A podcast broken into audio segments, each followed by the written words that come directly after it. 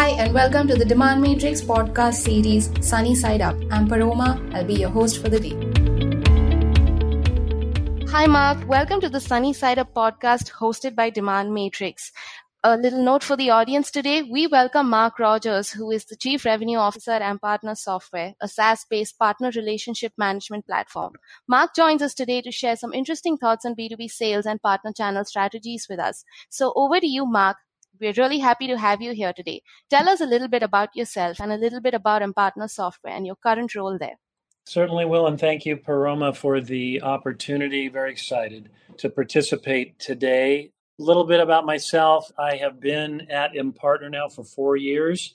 Impartner, by the way, is the leading pure play partner relationship. Man- a lot of P's there, I get it, but pure play partner relationship management solution, SaaS based solution for enterprises in particular in the market. We do happen to uh, compete with and engage with a lot of different competitors uh, at the high end, the Salesforces of the world, and then you have a number of other smaller folks, Zift, Zinfi, and others like that. It's a very fast growing market. It's one where we have uh, actually been optimally placed. Our strategies appear to be working as we are the fastest growing of all of them and currently second in terms of total revenue and bookings. My opportunity here was really created because of our CEO, who, by the way, I had, had worked with before at Intel Corporation so it was a good opportunity. I left Akamai after three years of being the channel chief at Akamai, where I uh, was had a lot of experience and opportunity to engage in the CDN ecosystem with multiple partners like Microsoft, mostly on the Azure side, a number of cloud players, and many, many other media based and other large companies.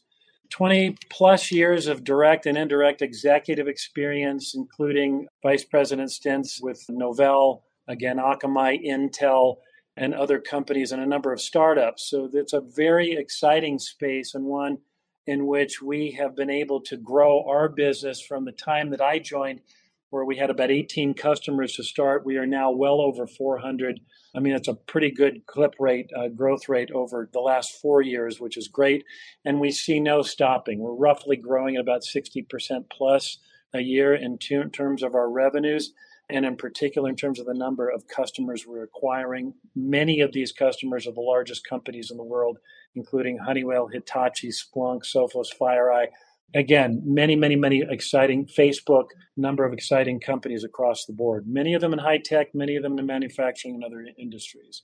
So that sounds is, like a fabulous journey. Yeah. yeah, it's great fun.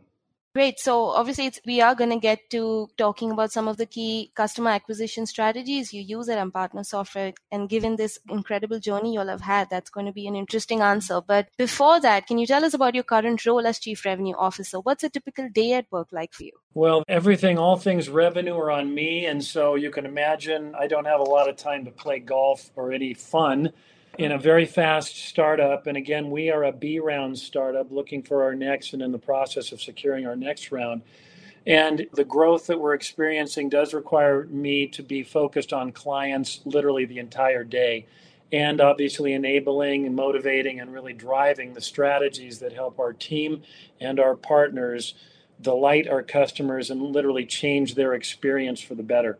So most of my time, at least a couple of times a week, focused obviously deeply on forecast cadence calls, client meetings, one-on-one with my team and executive leaders under me, our pod leaders, a lot of partner engagement as well, and a lot of strategy discussions, recruiting of our good people as well as our partners. So it's a very busy day, but it's one where I would say half focused on strategy, half focused on execution. Sounds interesting. So, Mark, it would be great if we can dive into the topic on everyone's mind customer acquisition, because obviously revenue is always topmost on all of our minds all the time.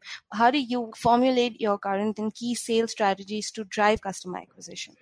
If we do not start with our customers first, in other words, if everything we do is focused internally or, or if we're focused on our competition, we will be a fly by night and will be gone shortly the success mm-hmm. that we have had has been by literally, and I know this is overplayed and overused, but it's literally everything we do from a process and execution standpoint and strategy starts and ends with our customers.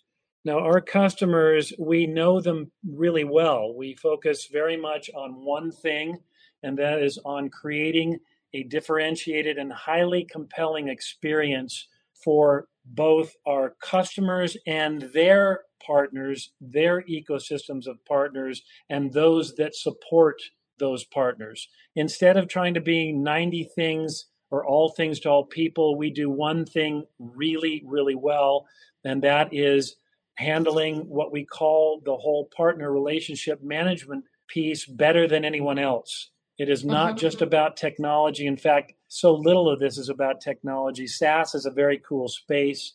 It's a very exciting, the technologies that we use and the leveraging that we use of the cloud and all of the latest and greatest of the technologies out there. All that does is allow us to automate best practices. We hire, and in fact, all of us are expected to have very, very successful and significant experience in the channel and alternate route space. So, indirect sales is what we do, and we help our customers become the very best at doing that. So, everything that we build, everything that we deliver, and the solution set we provide, and the consulting that we provide free of charge as we engage, we're able to do that because we hire people with extensive experience and the best of the best in this space.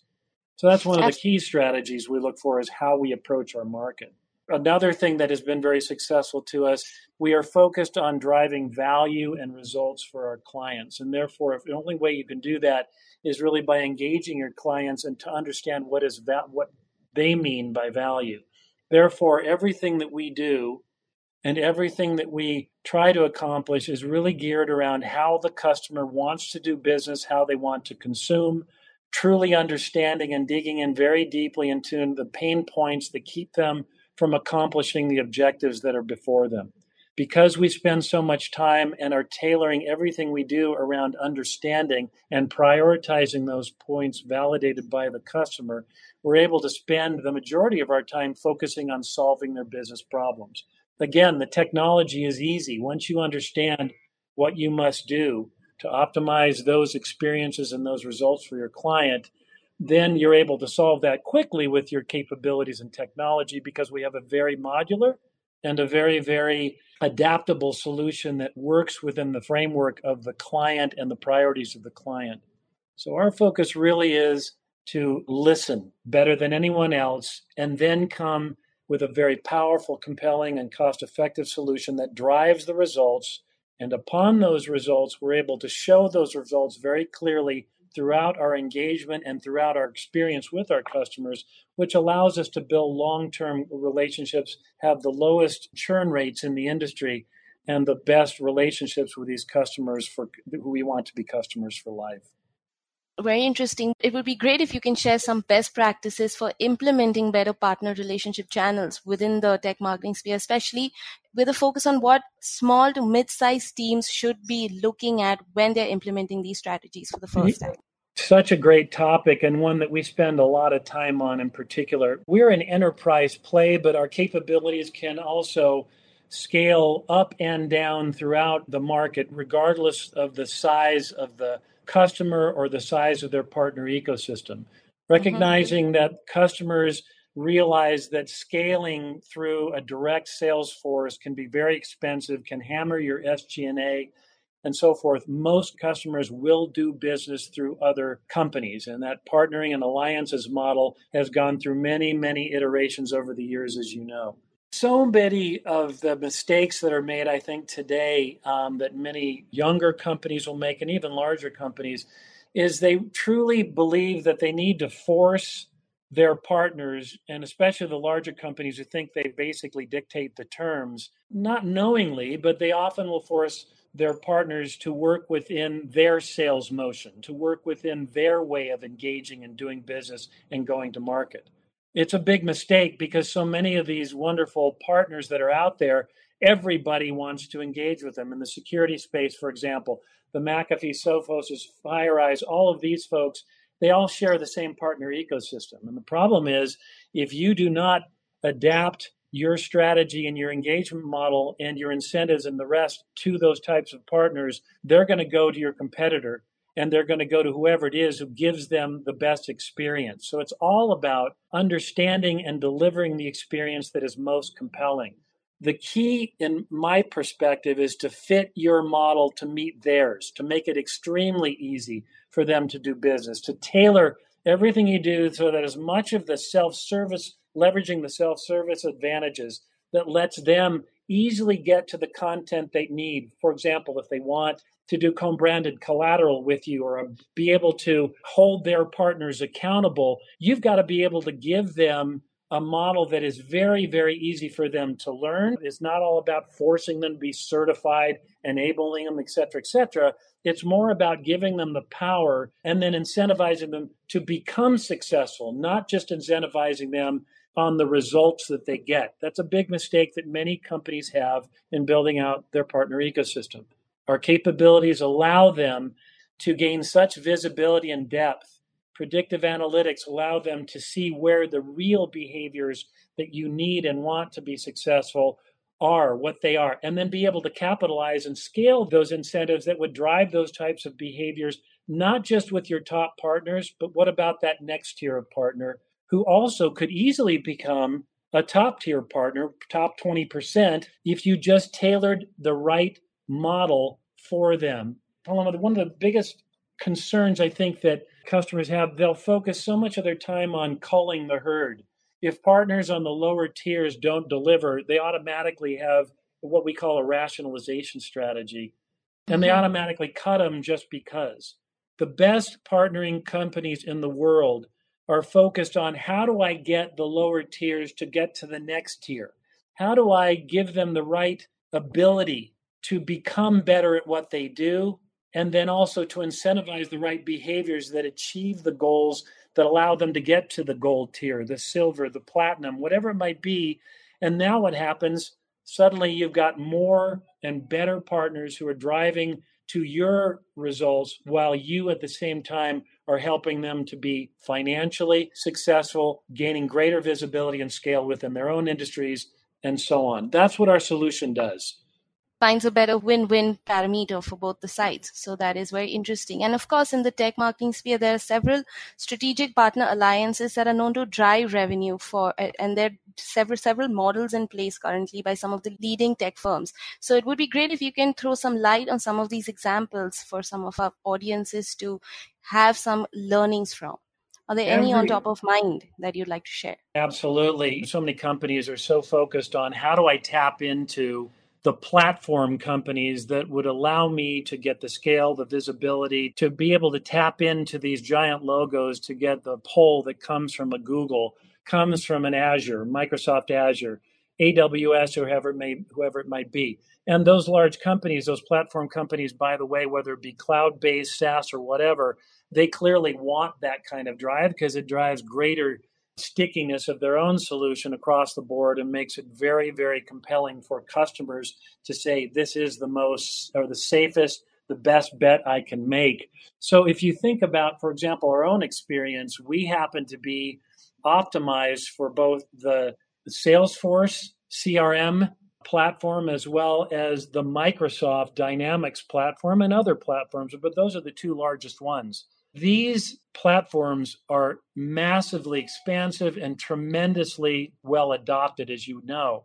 What we have done is we've optimized our PRM to be able to leverage the CRMs of these great companies to then tailor the experience for indirect and partner types of users. A CRM does not at all view or value indirect sales, it is all direct focused. And therefore, you can't really provide a good partner portal through a CRM. It just isn't possible. What we've done is essentially leverage the best of breed CRMs and then turn that same strength, all of the capabilities, all of the predictive analytics and so forth, but tailored it for sale, sell through, and sell with experiences with partners. As we do that, it allows the IT organization then, of course, to be able to say, hey, if you're complementary to Salesforce or to Dynamics, that's okay. We're not introducing something new into my shop. What it also does then is it allows me then to take advantage of the great strength of both of those companies and be able to go in and look a whole lot bigger than I am. When we sell with their sales reps, we retire quota for them and they get commissioned on what they sell because, frankly, especially with Microsoft, they don't have a PRM. So we have mm-hmm. become their de facto standard. By the way, we also are very much a part of their premier ISV partner program, which puts us in a very small group of very compelling, tight partners with Microsoft with whom we work together with their sales teams. So we then have access, of course, to all of their large enterprise accounts and customers as well. For a company of our size, which while we're growing very, very quickly and we have a great name for ourselves, the Microsoft ecosystem by itself could sustain our business forever, as you know. Right. But for us, it's mm-hmm. just one strategy. And I think for companies like us and others, this whole idea of how do you leverage these platform environments, these strategic partnerships, so much of this has to do with the value that you create for those larger partners. You're not going to get them to resell something for you. What you're doing is you're significantly augmenting their value proposition their practices and so forth to allow them to get greater uplift with their customers and new customers and markets. Does that make sense? Absolutely. So, yeah, this is very interesting, very interesting answer. And a slight change of pace here, then next, Mark, how do you see, given all your time in the SaaS marketplace, how do you see it evolve in the coming years? What especially would you say would drive demand for CRMs or PRMs and platforms like this by B2B marketing and sales teams? It's a great question. I have some real interesting thoughts on that, and I'll try to just encapsulate into two basic areas. One of them is really the whole idea of predictive analytics, the ability of leveraging AI to be able to see where the puck is going as opposed to where it is right now. If you think about how you engage with your customers, how they consume today, how is it that we're able to take the behaviors, track the behaviors today. Marketing, of course, this is a huge space for marketing. But if you think about how this whole marketplace is evolving and where we're going with SaaS, again, predictive analytics is not new, but where we're taking it at this point is really changing the way we engage with and are able to partner with so many in the ecosystem and really drive value for everyone, including the client. From our perspective, we have the ability now to have a much more targeted and accurate assessment of what the opportunity in the market really is. Which verticals would be more optimized or we're more optimized for which verticals? So why don't we get into those verticals? How can we really do a better job, for example, for our customers to have them see more deeply into the behaviors that their partners are basically demonstrating and which behaviors are the ones that really get the return and which are the ones that you'd like to maybe change. All of these things, including optimizing the experience of the partners as they engage with your portal, as they leverage your PRM, it makes it more sticky. They become far more loyal to you if you're able to sense what they really need as opposed to what they think they want. Because the results speak for themselves, whether mm-hmm. it be faster onboarding, quicker, faster times to revenue, whether it be better knowledge and better engagement and expertise, subject matter expertise that allows them to get far deeper into their clients and be able to influence and affect the decisions those clients make. The returns that you make when which partners, which are the optimal partners that make sense that will really grow their business, all of these things are directly affected by AI and predictive analytics. And that is exactly where we have taken our solution in the SaaS space we have learned much. Uh, the industry of marketing and so forth has done, and we're taking it to new levels now that really recreate an entirely new experience. The other piece I would share, Paroma, is this the more tailored the experience, the more differentiated and segmented and more compelling the experience and engagement you have with your partners, the more likely it is that those partners are truly going to be loyal to you partner loyalty has become a little bit of a joke recently because most people aren't willing to spend a lot of money to really even nps scores they're geared toward end customers but who's doing nps for the partner now at akamai we had the opportunity to actually do that and the returns to us were amazing mm-hmm. it was largely what led us to change the way we engaged with our partners that allowed us to say hey if we embedded uh, our capabilities into their sales motion and really changed for the better how they, uh, uh, you know, the value they provide to their customers, they'll plug us right in and we'll get sucked into every deal they do, which is exactly what happened with Azure and the Akamai capability. So again, these are the things you've got to understand. And I know it's overused again, but you really have to take the time to get into the mind, the heart, and the soul of your customers and really feel and experience the pain that they are feeling and to put your best intelligence forward to truly solve their problems in ways that those customers have not even dreamed of. If you can do that, and this is where SaaS is going, to give mm-hmm. you that visibility, you will create a position of strength, of influence, and power like nobody else, regardless of your size. And of course, we're seeing that happen in so many different ways now within the SaaS industry. Those are two thoughts that I would put forward.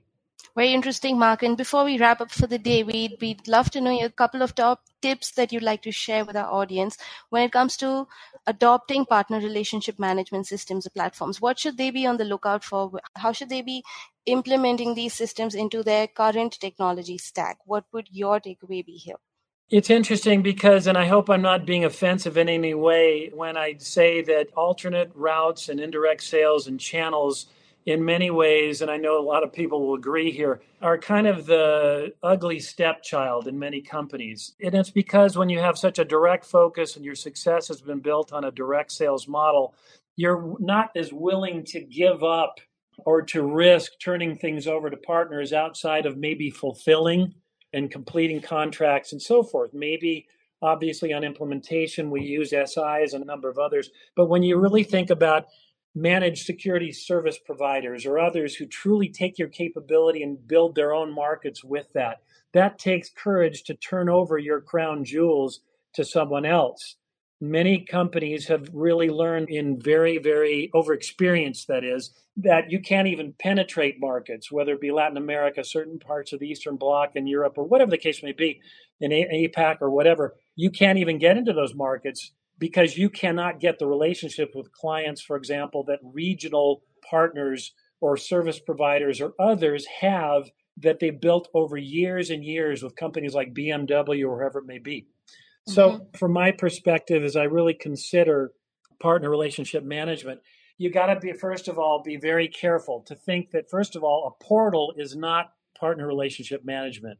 A portal is simply a place where your partners can come to receive whatever it is you offer them, to hopefully collaborate, to hopefully be able to gain greater visibility into you, the vendor, as well as you providing greater visibility to them in terms of the value you can create. A partner relationship management solution, however, is much, much more than that. Not only does it focus on the ability through self service to enable and empower the partner and those who support that partner to get the simple, what I call rock fetches. When you have partners calling up your channel managers to get you a piece of collateral or sales tool, you're wasting both of each other's time. If you have a powerful enough segmented asset library that allows them to search very quickly and find everything there is down to the very, very detailed level, by the way, and score it much like you do with Netflix to say, hey, all the rest of the partners in my ecosystem score this a five. I, I think I should probably try that. You save a ton of time. You save and you create a great experience where those partners are able to capture exactly what they need when they need it. They don't need to call you. When they call you or when your channel managers engage with them, it is to strategize on sales, on deals, on opportunities, to look at competitive strategies and so forth and go out and drive revenue together. That's where you want to invest your teams. And the problem is that if you spend so much money, every 10 partners you try to recruit, and you have to go hire a new channel manager to do that or a partner account executive, again, you're not efficient. With the predictive analytics and the ability to say, hey, these are the types of partner behaviors you're looking for, you're able to go out and do that through automation, through the system, through your partner relationship management portal. And you're able to let a, an account manager, a partner account manager, a channel manager have a much broader, wider span of control because so much of the rock fetches have been automated. So much of the administrative stuff, they don't even need to talk to you. It's all there for them. And mm-hmm. then you're able to focus on and incentivize them to be trained in the areas that will make them successful, not just for the results that they give you, if that's where you're focusing your incentives and packages and commissions, you're blowing it. Your rebates, you're not giving them a chance. You're trying to incentivize a result without even giving them a chance to learn how to do best do the result. So, those are some of the things that I would highly recommend. Again, the automation and the technology comes a distant second or third to the best practices that you would share with your customers to help them become the best partners, the most compelling and sticky experience that you can provide those partners possible. And if you do that, you will be wildly successful. And we're pleased to say that that PRM contributes a significant amount to those changes in behavior, those results. And that's why we've been so successful. Mark, thank you so much for your time today and especially for sharing these amazing and fabulous insights and tips on partner relationship management. And I think our audience is going to appreciate every one of them. Have a sunny day and uh, going forward, maybe we'll have you back again next time. We'll have a quick debate on B2B marketing and sales, maybe a debate on who's better between the two. So thanks, Mark. Yeah, because that's a favorite topic for us. So yeah. I love it. Paroma, it's been a pleasure. Thank you for the opportunity. I'm grateful for it. And again, uh, best of luck to you as well. Thanks so much, Mark. Take care.